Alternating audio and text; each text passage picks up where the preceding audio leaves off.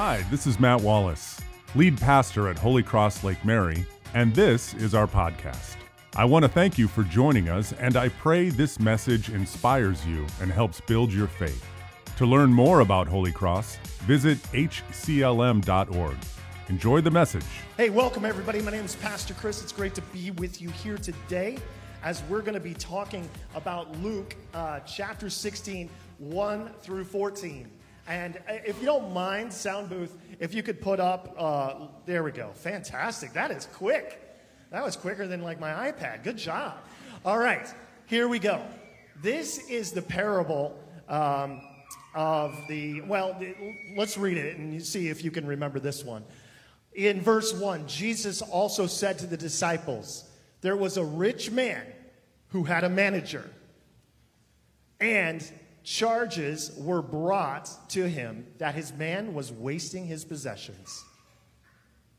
And he called him and said to him, What is this that I hear about you? Turn in your account of your management, for you no longer can be manager. And the manager said to himself, What shall I do since my master is taking the management away from me? I'm not strong enough to dig, and I'm too ashamed to beg. I've decided what to do so that when I am removed, when I'm fired from management, people may receive me into their homes. So, summoning his master's debtors one by one, he said to the first, How much do you owe my master? He said, A hundred measures of oil. Take your bill, sit down quickly, and write 50. Then he said to another, How much do you owe? He said, A hundred measures of wheat. He said to him, Take your bill and write 80. The master commended the dishonest manager for his shrewdness. For the sons of this world are more shrewd in dealing with their own generation than the sons of light. And I tell you, make friends for yourself by means of unrighteous wealth, so that when it fails, they may receive you into the eternal dwellings. One who is faithful in very little is also faithful in much, and one who is dishonest in very little is also dishonest in much. If then you have not been faithful in the unrighteous uh, wealth, who will entrust you to true riches? And if you have not been faithful in that which is another's, who will give you that which is your own? No servant can serve two masters, for either he will hate the one and love the other, or he will be devoted to the one and despise the other. You cannot serve God and money. The Pharisees, who were lovers of money, heard all these things and they ridiculed him. Um, and he said to them, You are those who justify yourself before men, but God knows your hearts.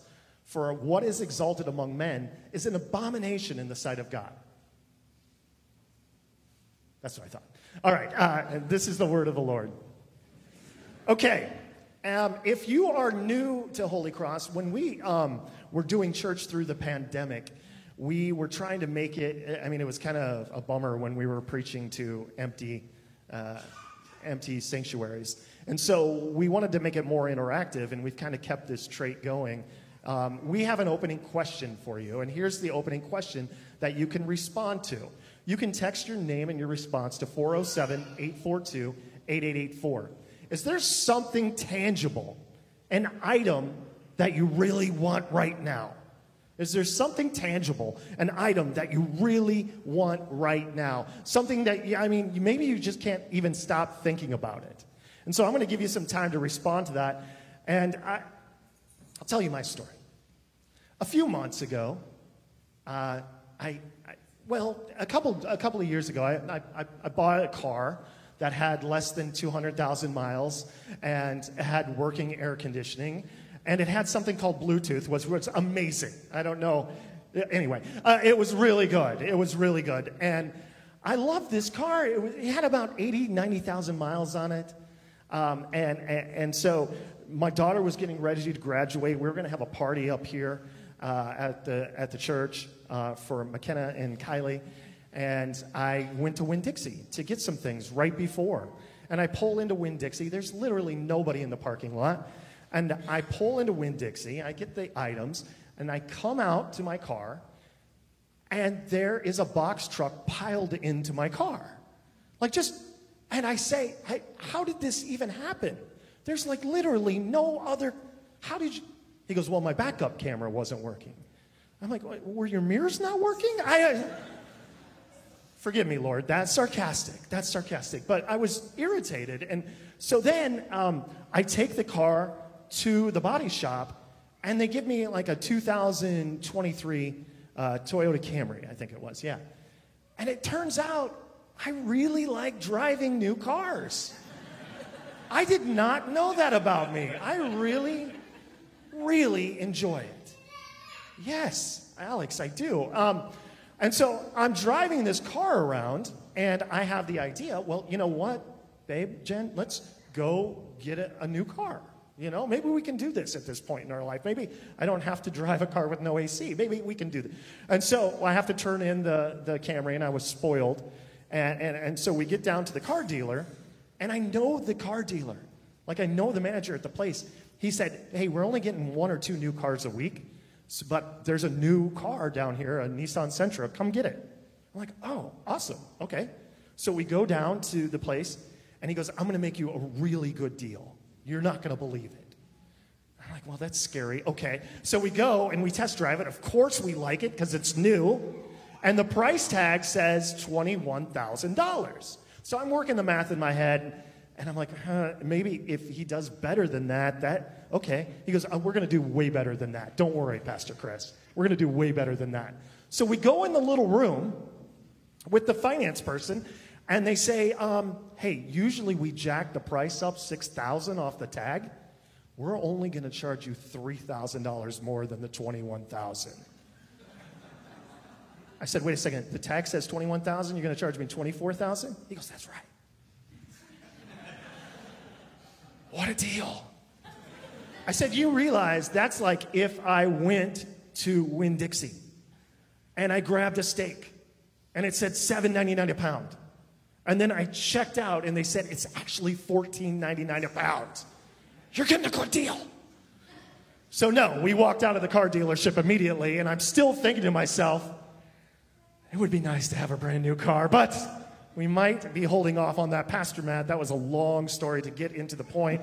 Does anybody else have a story out there? Yeah, man, we have a lot of great answers. But you know, first, and this one came in completely anonymous, no idea who it is, but they said the one thing that they really wanted was a gold medal in a jujitsu tournament yesterday. I just I have no idea who that was or, or why they're bringing it up, but you know, yeah. Somebody said that, huh? Somebody said that completely anonymous. I have no idea who it was.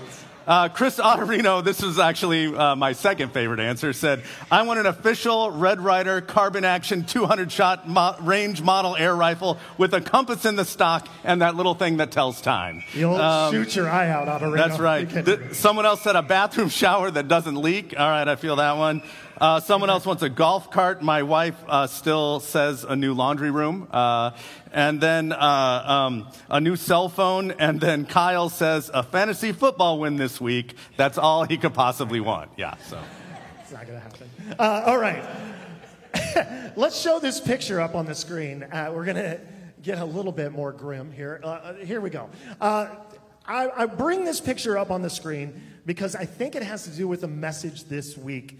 Uh, the biggest prison in the world, the biggest prison in the world, most residents in this prison are lifers. And if you don't know what that means, that they've committed a crime so bad that there's no chance of parole, no chance of escape. Uh, people, um, well, well, let me ask you this: Where do you think this bi- this place is? The biggest prison in the world, where there are more inmates than any other place on planet Earth. Maybe some of you are thinking Leavenworth, the military prison in Kansas. Maybe some of you are thinking Rikers Island or San Quentin. And those would all be good guesses, for sure. But the biggest prison in the world, the most populated prison in the world, is spelled W A N T. W A N T. Want. It's want. Want. I want. I want bigger. I want newer. I want faster. I want nicer. I want the new iPhone 14 Pro Max. I want newer. And you know what it feels to be like behind these prison walls because each and every one of us at some point in our life have been behind the prison walls of want. And we find ourselves behind the gates, the wires, and the bars. But here's what happens in our head, we get this idea that just one will do. Just one will do. Just one will get us outside of the prison of want. One new car, one bigger house, one nicer boat. And then what happens? We get that one, and it feels pretty good. And then the newness wears off, and the cycle repeats again and again and again. The prison of want. Many of us have been in it. Today's parable is the parable of the shrewd manager from Luke chapter 16. And it's really kind of a strange story, it's, it's kind of confusing. But there is so much. Jesus addresses this parable to the Pharisees. He says there's a master on one side and there is a manager on the other side. And he says this to address people who are in the prison of want. And he says, You folks are prisoners, you're captives, you're lifers. How do we know? Because we check out the context of this parable. Let me dig deeper.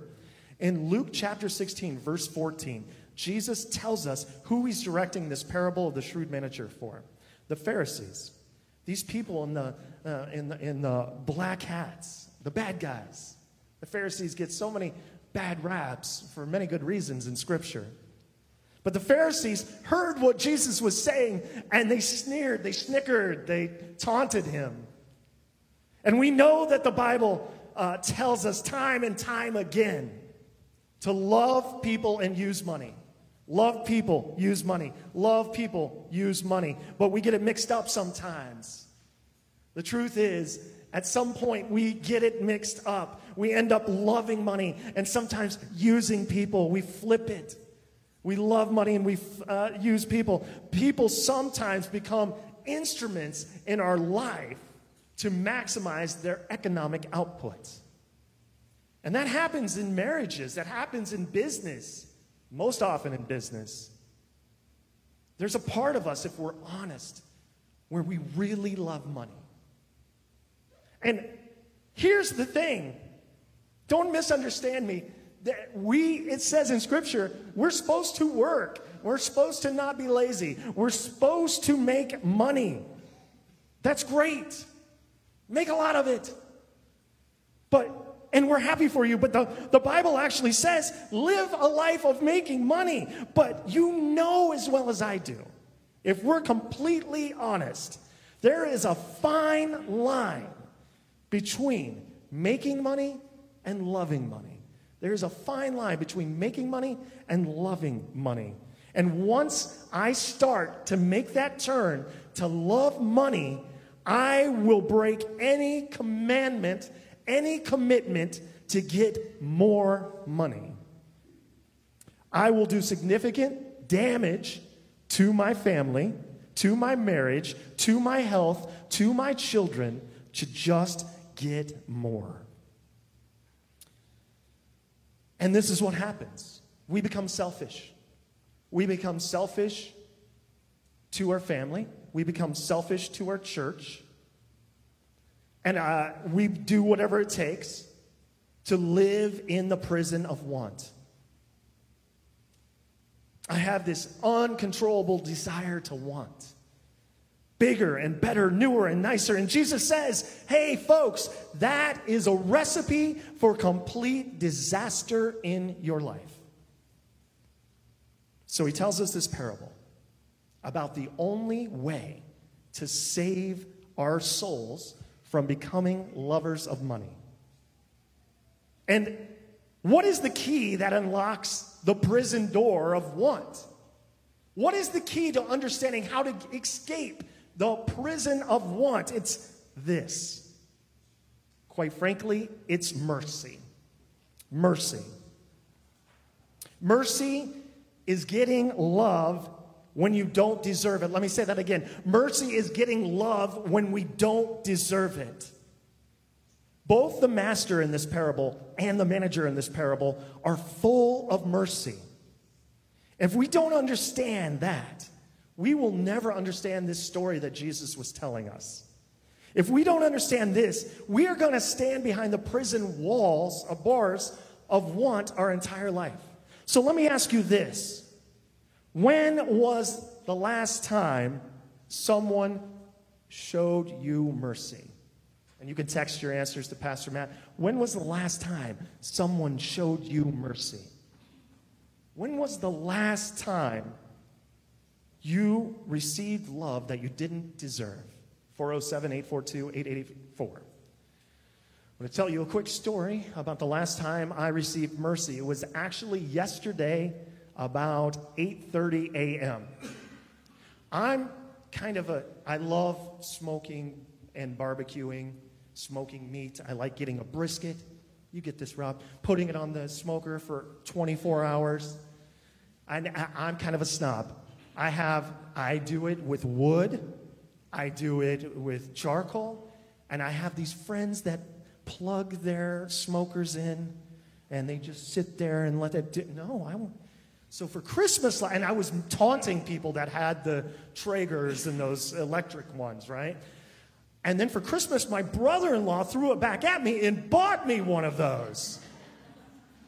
And I thought, I am never gonna, you, wow, this is easy, you know. This is so convenient. You can drive to the store. You don't have. And so my friends were making fun of me. They're like, see, it's easy, isn't it? I'm like, yeah.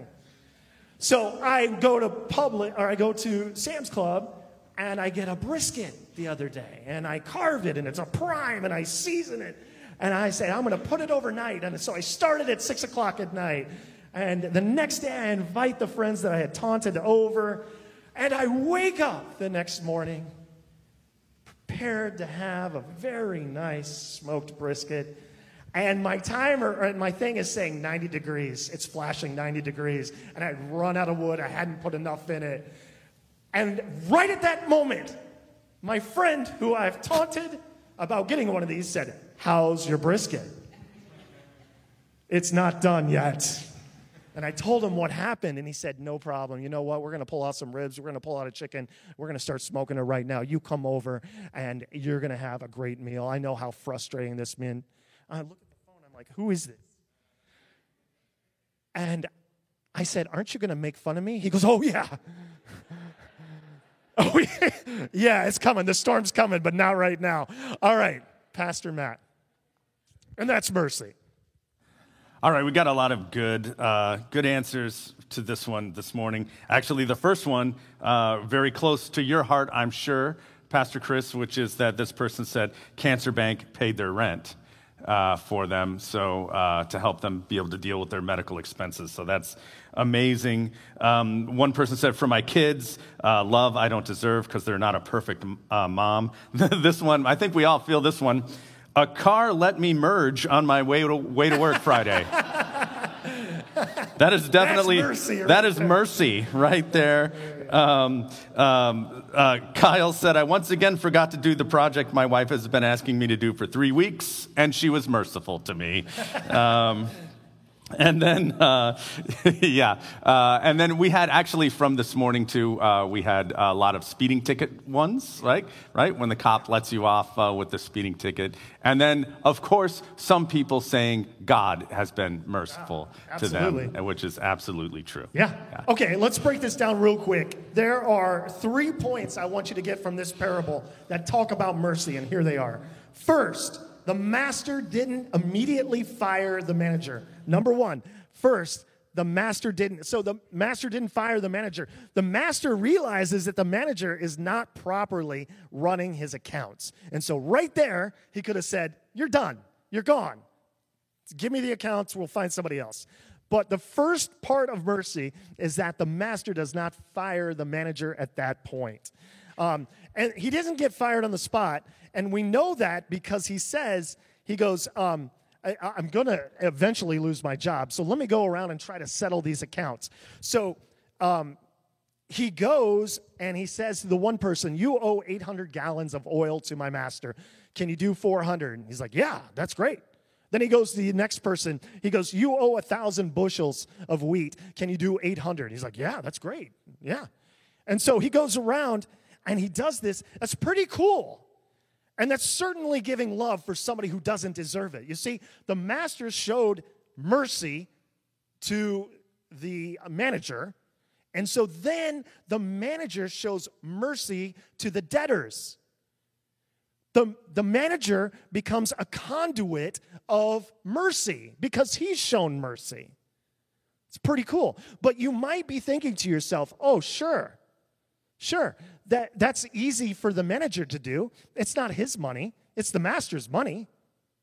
Sure, that'd be like me going to Matt for Kyle and saying, hey, you owe Kyle $100, but if you give me 10, that's, we'll do that. And Kyle's like, what do you, he owes me $100. What are you doing? But here's the point the point is that it's all the master's money. It's all the master's money. Boom. Everything that we have right now is all the master's money. And so the way that we've been shown mercy is hopefully the way that we show mercy to others. God has given us, the Master has truly forsaken us of our sins, and we can be a conduit of that mercy and grace to others. I did the math, just so you know, because I was interested. Each of these debtors saved about 500 denarii at the time, which that would be the equivalent of $100,000 today. So if somebody comes to you and says, "Hey, can you settle this bill? It's $100,000 less." Yup. Absolutely. And that's great mercy. That is great, great mercy. The master is merciful. The shrewd manager did this, though, so he'd be welcomed into home. Remember, the shrewd manager thought, I'm going to be fired. I'm not going to have an income. I've got people who I've been trying to collect. I mean, I don't know about you, but usually collection agents aren't the most welcome people. And so he goes around and he says, I'm going to cut you a deal. He does that in part because he knows that he's going to need another job and he doesn't want to beg and he can't dig. So he wants to be welcomed into the home. If I go to you and say, hey, you owe $150,000, but just pay $50,000, Kyle's probably going to have me over for ribs sometime. That's the point. So he says, um, Jesus, though, puts a new spin on it. We are merciful so people will welcome us into eternal homes. That's what he says. So not only is he trying to get into real houses, he's trying to get into eternal houses. What does that even mean? It means that heaven can and probably is full of people that when you see them, they are going to be so glad to see you because of your mercy that you've shown, because of your love that you've shown, because of the things you've invested in His church, His school, the Sharing Center, Cancer Bank, other nonprofits. I love this because some of the money that you give to this place, and this isn't about offerings, this is about mercy, but some of the money that you give to this place is actually planting seeds for kids that you have never met. For a kid who, as I said at the beginning of service, just was a walk on to UCF and kicked a field goal. You never met him. He went to our school. Every time you give, you're planting a seed of faith in a kid that you've never met. Blake, Matt, and I are making bridges over at that school. We're telling people about Jesus. And so, with that, I'm going to wrap this up because mercy should be a priority in our life. Jesus continues to break down what mercy means in 16:10. Whoever can be trusted with very little can also be trusted with much. Whoever can be trusted with very little can be trusted with much. Isn't that mercy? The master says after the accounts are settled, I'm not only going to commend you, I'm going to trust you with more. The Bible teaches us over and over and over again how I make money, how I spend money, how I invest money, how I give it. It has a direct impact on the depth of our spiritual life. Let me say that one more time. How I invest money, how I spend money, how I make money has a deep impact on the depth of my spiritual life. Mercy. Man, I hope it becomes a priority in our lives. God's mercy sent Jesus into a feeding trough for us. God's mercy sent the same Jesus to teach parables and heal people for you.